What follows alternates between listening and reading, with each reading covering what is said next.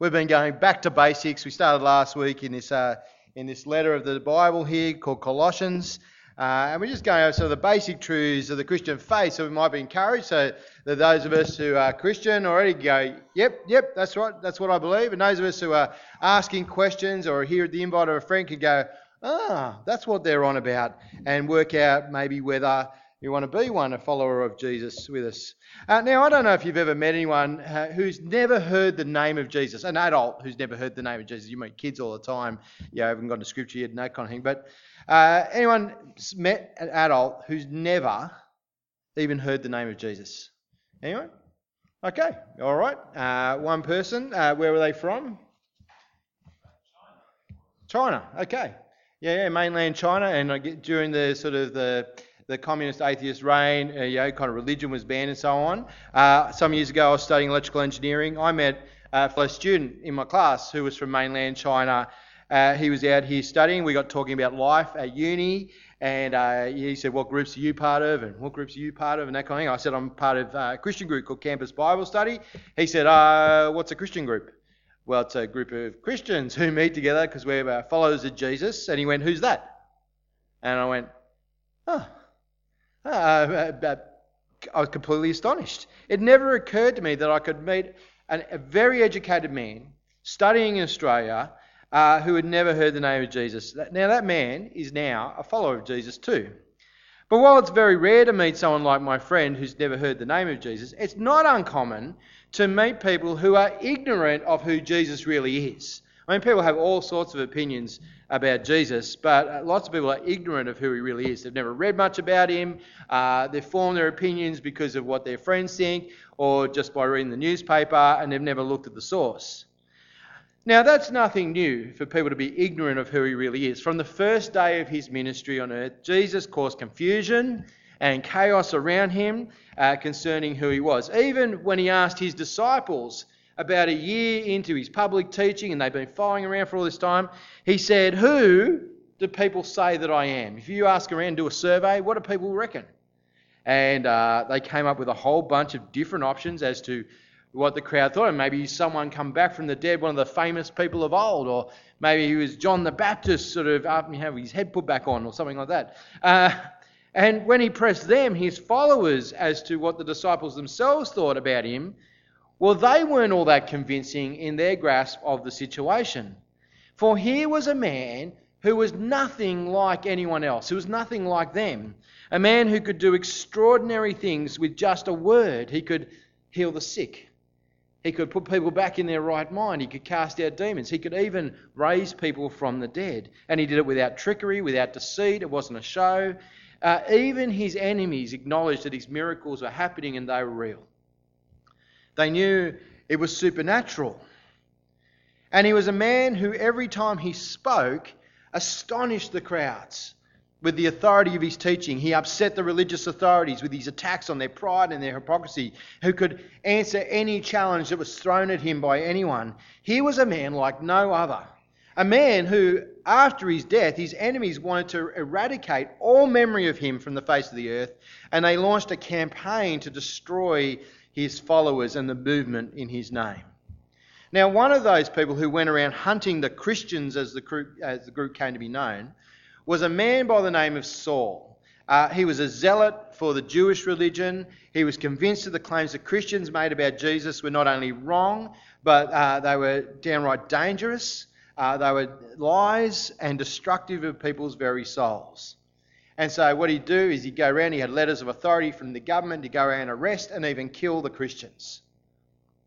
The interesting thing is that that man, Saul, is the same man who some years later wrote the letter called Colossians that we've been working through. Uh, this letter to a bunch of Christians in Colossae. But it's not hate mail. It's not death threats. It's not insults. It's not anything like that because he himself, just like my friend from China, became a follower of this guy Jesus. And if you weren't here last week, we saw that he started this letter talking to these guys he'd never met, who he's heard have become Christians themselves. And he just goes over what it means to be a Christian, what a Christian is. He says it's someone who knows the truth about Jesus, it's someone who aims in life to please Jesus, And it's someone who God has done something to through Jesus. Uh, God has moved that person from one kingdom into another, moved them from the kingdom of darkness, as he calls it, into Jesus' kingdom, the kingdom of light. And so everything about what it means to be a Christian revolves around this guy, Jesus. And so it's vitally important to know exactly who he is. Who is Jesus? Well, that's the second question that Saul, who changed his name to Paul after becoming a Christian, addresses in this second part of the letter. And he says basically two things this morning. You can tune out after I give you the summary, or you can stay listening uh, for the proof. He says two things. He says, Jesus is thumping powerful. He is the supreme ruler of everything. But he's also the one who can do the most wonderful, loving thing for you. He's the one that can sort out your relationship with God. I'm just going to spend a few minutes uh, showing you those two things that are in the passage and teasing out some of the implications of that. Jesus is the supreme ruler of all. Uh, you see that in the first part of the section we read from verses 15 to 18. Uh, the whole thing is meant to convey just how majestic Jesus is. Uh, reflect on one, some of the things that Paul says about Jesus. He says he's the image of the invisible God. Now, that's a pretty weird concept, isn't it? How can you have an image, a picture of something that's invisible? Um, okay, draw a picture for me of air. Uh, you could draw a tree swaying, you could see the effects, but yeah, he is the image of the invisible God. It goes back to the start of the Bible, to creation. When God made humanity, man and woman, he made them in the image of God. And it's a way of talking about authority and rule. See, when an emperor would conquer a nation, you know, go to war, invade, and take over, uh, he couldn't stay there to rule from the new palace, the new throne. He's got his own country to uh, worry about as well. He's got a whole empire.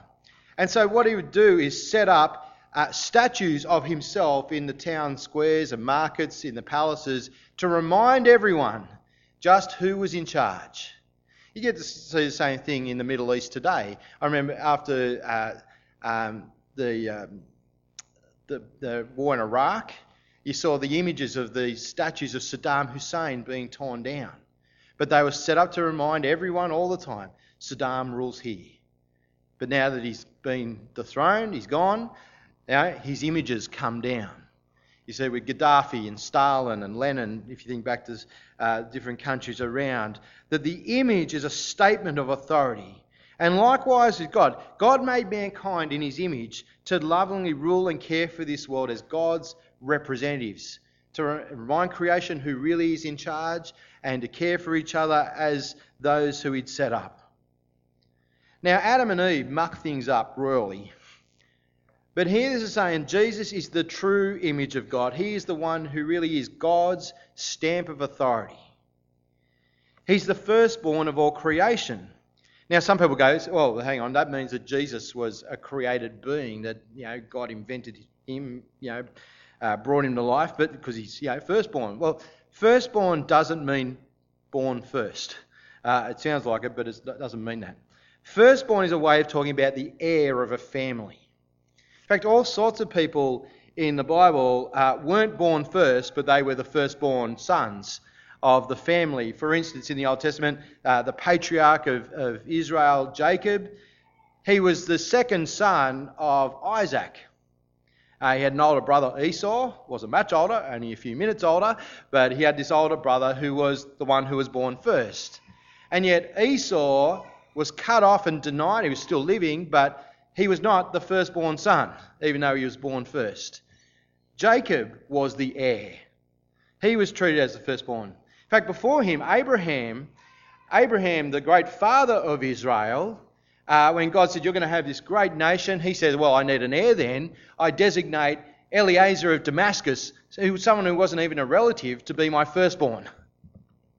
Uh, and so, firstborn doesn't mean created or anything, it just means it's the heir, the one who inherits everything. And what Paul is saying here is if you want to understand Jesus, he is the firstborn, the heir of all creation. He has inherited it all. Everything is his by right. And it's his by right because he's the creator of all things. Verse 16 By him all things were created things in heaven, things on earth, visible things, invisible things. Even kings and rulers of this earth are his. More than that, take a look at the statement at the end of verse 16. All things were created by him, and all things were created for him. See, it wasn't just that he set up this world and left it to its own devices so we could do what we want, take him or leave him as we feel like it. No, all things were made for him. That is for his pleasure, for his purposes. So I don't know if you're a creative person or you know someone who is. When you make something, be it you, know, you knit a scarf or you do some woodwork and build an awesome games table, like's going on in our house at the moment. Uh, lots of people have contributed that. But uh, or whatever it is you've made, piece of art, when you make it, you're the owner and you have every right to decide what to do with it. Whether to keep it, whether to give it away if anyone will have it, whether to sell it. Uh, you get the right to decide how it looks. You made it, and so it's yours to do with as you will. And even if everyone else in the world completely disagrees with your choice of colour scheme, you know, you build a new kitchen and you paint it with orange stripes, you know, diagonal orange stripes and lime green as the other stripe. Uh, and then you think purple spots. I'm going to put that all over this wonderful kitchen, and everyone's going to love it. They'll think you're an idiot, you're crazy, but it's yours, and you have every right to do what you want to do. But you're going to give me an epileptic fit if I come to your house. the universe was made for Jesus' purpose and pleasure.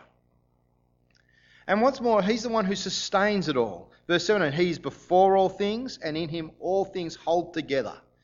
He existed prior to this world, and he existed apart from this world, and right now he sustains it day by day. So much so that without him, this is saying, this world would cease to be, would just fall apart.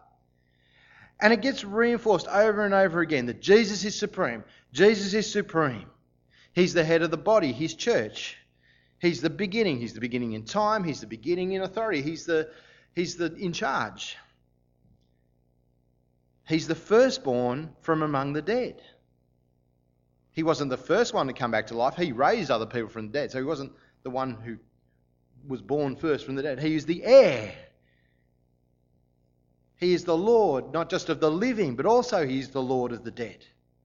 Heaven and earth are his. See, just who is this that we're talking about?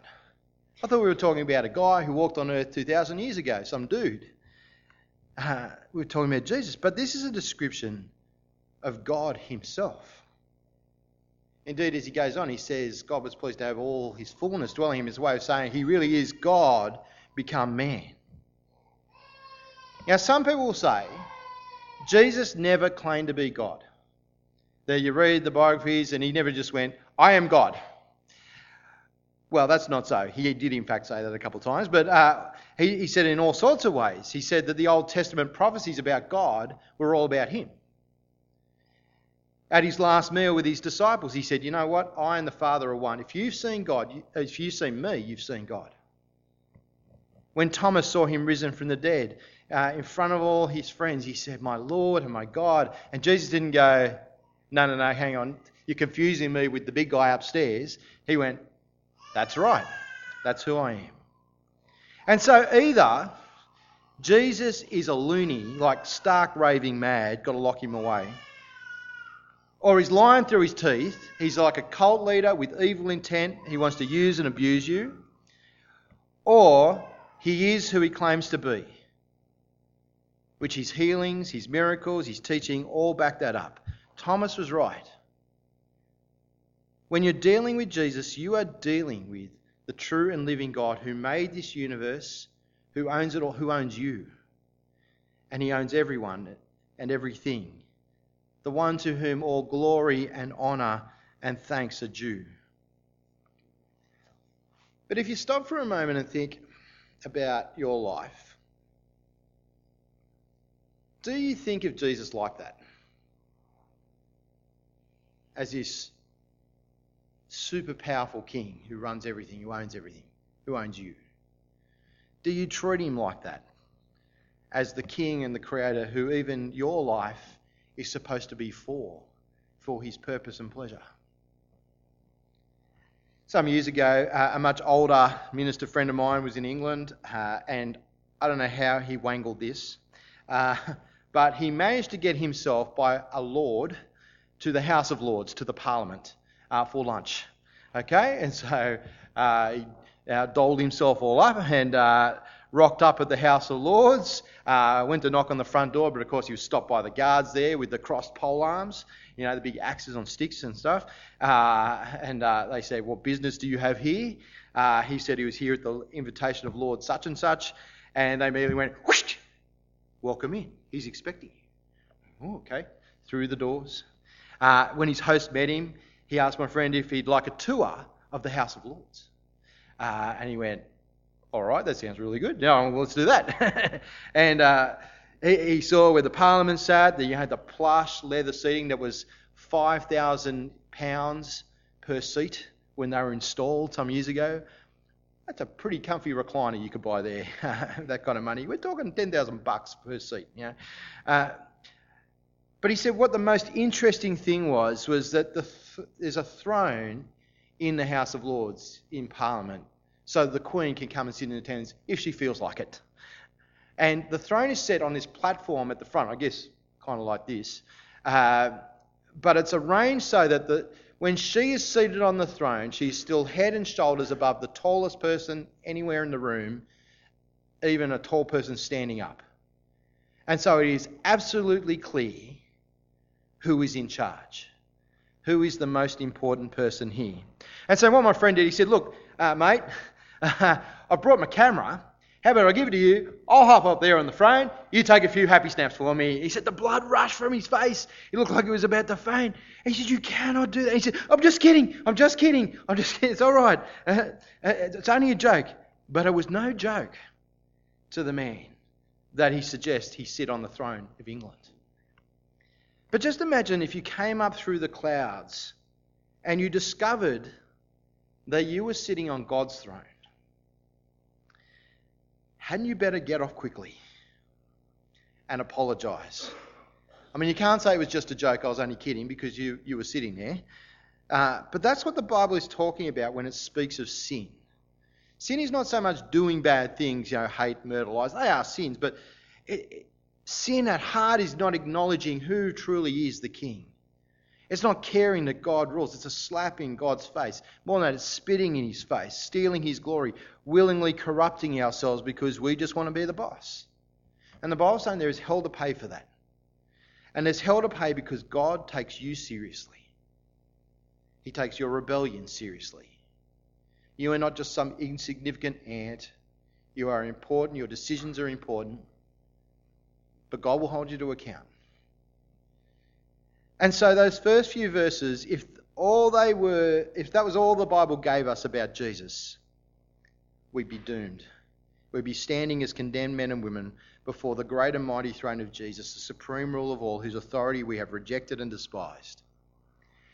But no longer has Paul laid out Jesus' supreme power and majesty, then it turns at once to show his incredible care and love even towards us rebels. He says Jesus is the supreme rule of all. You've got to get that clear. He's the Lord of creation, He's the King of the universe. But He's also the reconciler of God's enemies. See there, verse 19. He says, For God was pleased to have all His fullness dwell in Him, and through Him, through Jesus, to reconcile to Himself all things, whether things on earth or things in heaven, by making peace through His blood shed on the cross. Once you were alienated from God, you were enemies in your minds because of your evil behavior. But now he has reconciled you by Christ's physical body through death to present you holy in his sight, without blemish, free from accusation. So he says we stand in trouble, right? We, we're cut off from God, enemies. You don't want to be an enemy of God, right? We're enemies, though, because of our evil. That's a very, very strong statement enemies in our minds, enemies in our actions. Uh, know, not enemies of some nameless group of insurgents overseas. This is talking about being enemies of God. We are at war with Him, contending with Him, objects of hate and, and you know, disdaining each other. And he says, No one's neutral. You, you can't say, But I, ju- I just was minding my own business and I'm just trying to stay out of God's way. You're still an enemy. You're an enemy combatant. It's a fight we cannot ever hope to win, for who can contend with God and survive? But that makes this second thing that Paul says about Jesus so astonishing that he, the one who holds all the power, the one who we have rejected, the one whose wrath we have incurred, is the very one who makes the approach for peace with us. And here is a truly staggering reality that without this incredible gesture of love and peace, there is no way of ever coming back to God. For what he says here is that Jesus is the one, the only one, who can and, and does reconcile warring parties, the warring parties of God and humanity. God was pleased in Jesus to reconcile to himself all things, be they things on earth, things in heaven. How? By making peace through his blood shed on the cross.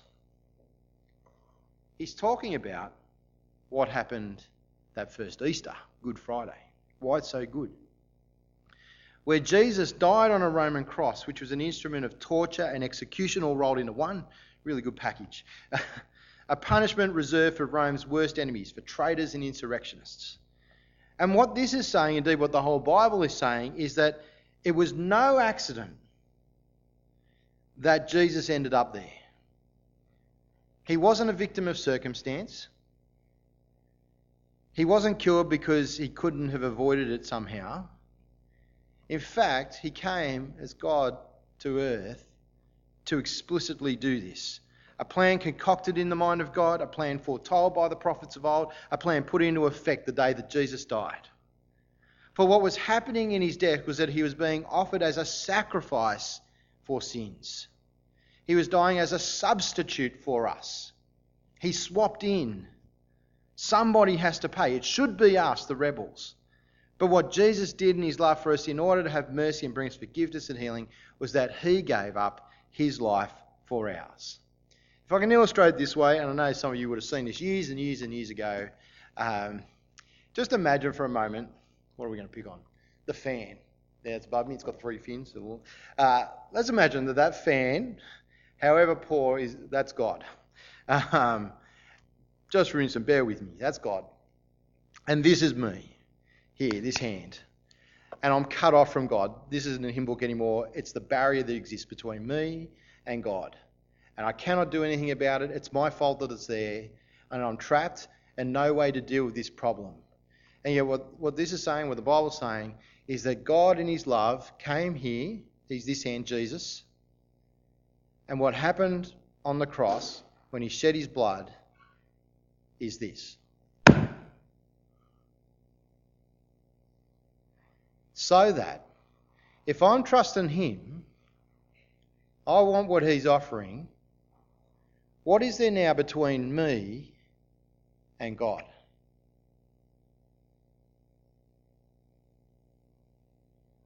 Nothing. No barrier. Nothing in the way. I can go it on my own and say, no thanks, I don't want what you did. You could get nicked. I'm going to pay for that. But he says, trust me. And you don't have to earn it. It's a gift. And you come home. See that in verse 21? Once you were alienated from God and were enemies in your minds because of your evil behaviour, but now he has reconciled you by Christ's physical body through death to present you holy in his sight without blemish, free from accusation. Straight swap. Him, the innocent one, for us, the guilty ones. So that when he takes my place, I am seen as holy, without blemish, free from accusation. I'm not innocent, I'm guilty, but God now treats me as innocent. And not just without fear of punishment, but reconciled, that we've come back together as friends no longer an enemy, but a friend. No longer an outsider, but a child. No longer an object of hate, but of love. That's what his blood shed on the cross achieves. And I can tell you, that is a great relief to know that. A great relief. Uh, one that I hope you know. A great relief to know that there's nothing to fear from the one who I have made my enemy, the one before whose throne and at whose hands I stood condemned. It's a great relief, joy, elation. Do you have that relief? It can be yours. Uh, do you want to be free from accusation before God? Do you want to know that you're going to make it through judgment and be part of God's heavenly kingdom in joy and bliss for eternity? Do you want to know that you stand forgiven now as a child of God, as a friend of God? His. You can't earn it. You don't deserve it, but He has paid for it. And all you can do is trust Him, trust Jesus. And that's why Paul ends with this caveat in verse 23. If you continue in your faith, established and firm, not moved from the hope held out in the gospel. This is what the good news of Jesus and Christianity is about that you can come home and be His again at no cost, but you've got to trust Him on it. And so I want to wrap up by just asking you a, a series of questions in relation to these three questions. The yes no questions, so they're not complicated, about how you're going with Jesus, how, how you want to respond to Him, how you are responding to Him. Where do you stand? Okay. All right, test yourself. Are you in awe of Jesus? Jesus is not someone to mess with. He is the creator, sustainer, owner, ruler of this world, including you. Your life is in His hands, like it or not. Your future is in His hands, for good or for ill. Are you in awe of Him? Are you grateful to Him? Grateful not just for your life as His creation, but grateful that He would love you so much that He would come to take your place, die for you, suffer your punishment that you might have life. Have you thanked Him for His offer? Are you grateful to Him?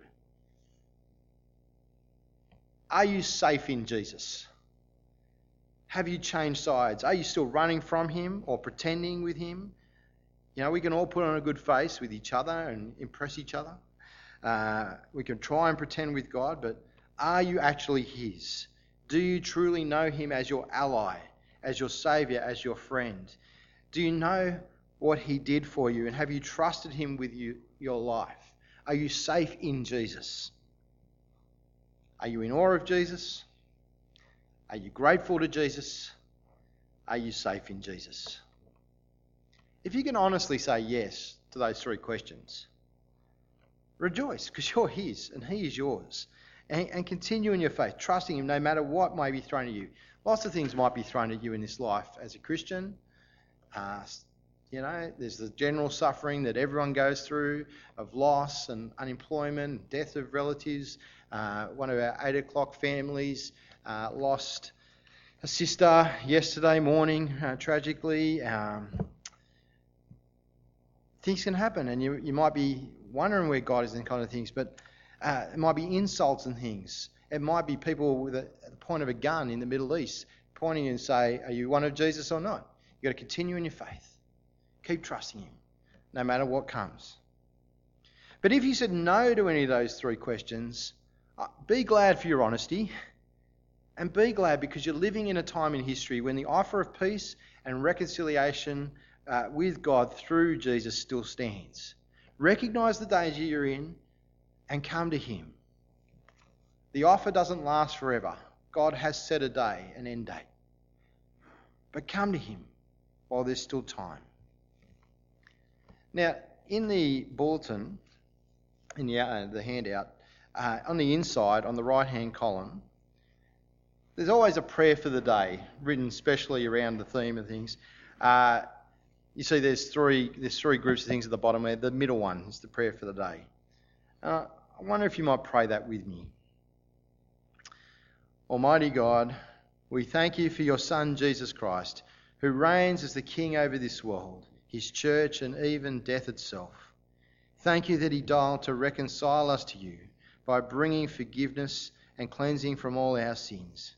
Help us to trust Him for salvation and trust His leadership in our lives each day, both now and forever.